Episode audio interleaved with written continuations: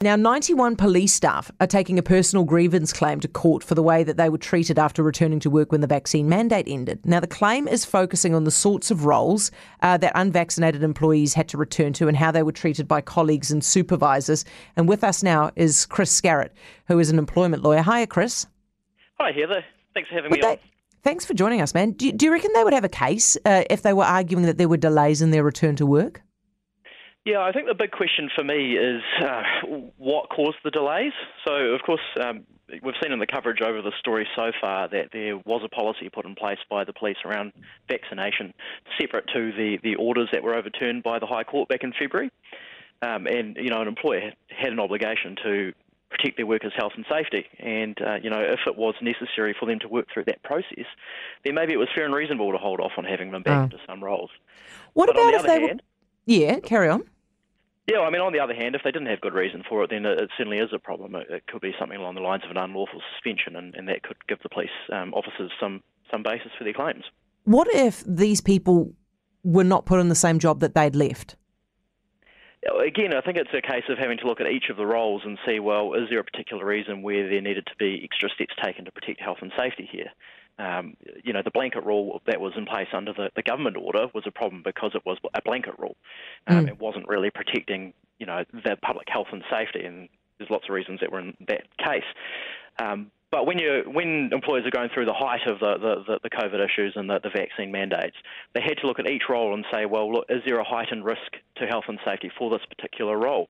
And it may be that some people that were unvaccinated did have a heightened risk. Um, and again, it's really going to be quite fact dependent. So uh, it's going to depend what those roles were. I imagine it's going to be very hard to, to prove that they were treated badly by their colleagues and supervisors. Yeah, and there'll be an extra step to that as well. Did they raise that with, with the hierarchy and, and, and ask for something to be done about it? And that's yeah. something certainly that the courts or, or the authority will need to look at if it goes there. Chris, the health and safety thing, has that changed over time? I mean, I think you know, obviously, I can imagine that when, when very few people had caught COVID, that the, the health and safety implications of putting unvaccinated people in the workforce would have been different to now. What do you think?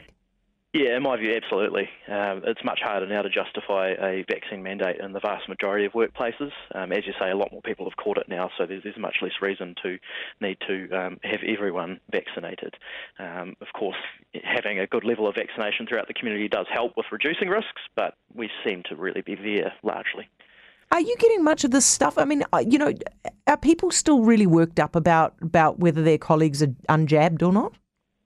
Not so often anymore. Um, I, you know, I, I, hear occasional stories of some employers that are still um, implementing vaccine mandates, and uh, yeah, as I say, I think it's pretty hard to, to, justify in most cases. Sometimes it won't be. Sometimes there'll be good reason for it, but um, certainly I think we're at the tail end of things now. Particularly if when you've got 90 days, 90 days to raise a grievance about problems. So yeah. they haven't um, done that yet, then they're, they're probably going to run out of time soon.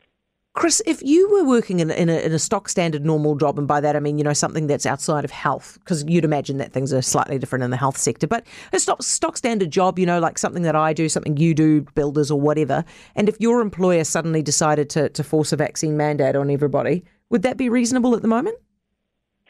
As I say, I think it would be pretty hard to justify. Uh, you so know, you could take a PG, could you? You, you could certainly raise one. Uh, whether you'd succeed would, would, again, depend on whether it was fair and reasonable. But yeah, as I say, in most cases, it's, it's not going to be at this stage.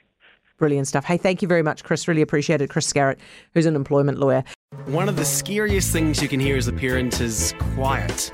But if you do get a little quiet time, have a listen to The Parenting Hangover. It's not scary at all. If I bump into a couple and they have a boy and they have a girl, and I'm like, oh, boy, girl, snip. You've got a boy, you've got a girl, get the snip. You're you done. You get to figure out what it's like raising a girl, you get to figure out what it's like raising a boy, save yourself a shit ton of stress and money. You've got your perfect little family. The Parenting Hangover with Clinton Jordan. New episodes every Thursday on iHeartRadio or wherever you get your podcasts.